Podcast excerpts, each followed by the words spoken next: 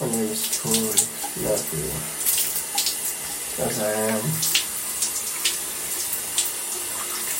an amateur podcast author.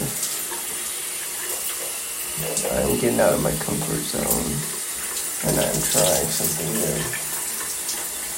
I am trying to talk about my issues. This is more of a, I would call it diary, similar to Twitter, similar to voice memos. I want to know who can relate to me.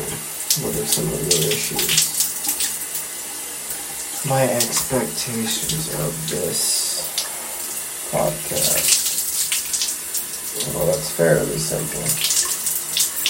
I want to know if there are others, such as myself, who have been or even felt what I felt in unique, particular situations. With that being said, it is very difficult to tell my whole story under this first episode. As I need a platform, I need a voice. So I will introduce myself. My name is Troy Matthew. I'm 26 years old.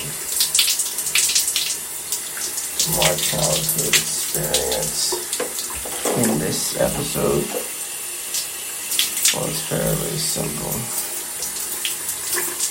Some may call it embarrassing.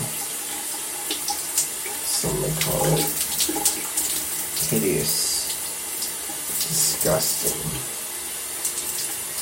And others, such as myself, would call it a traumatized childhood memory.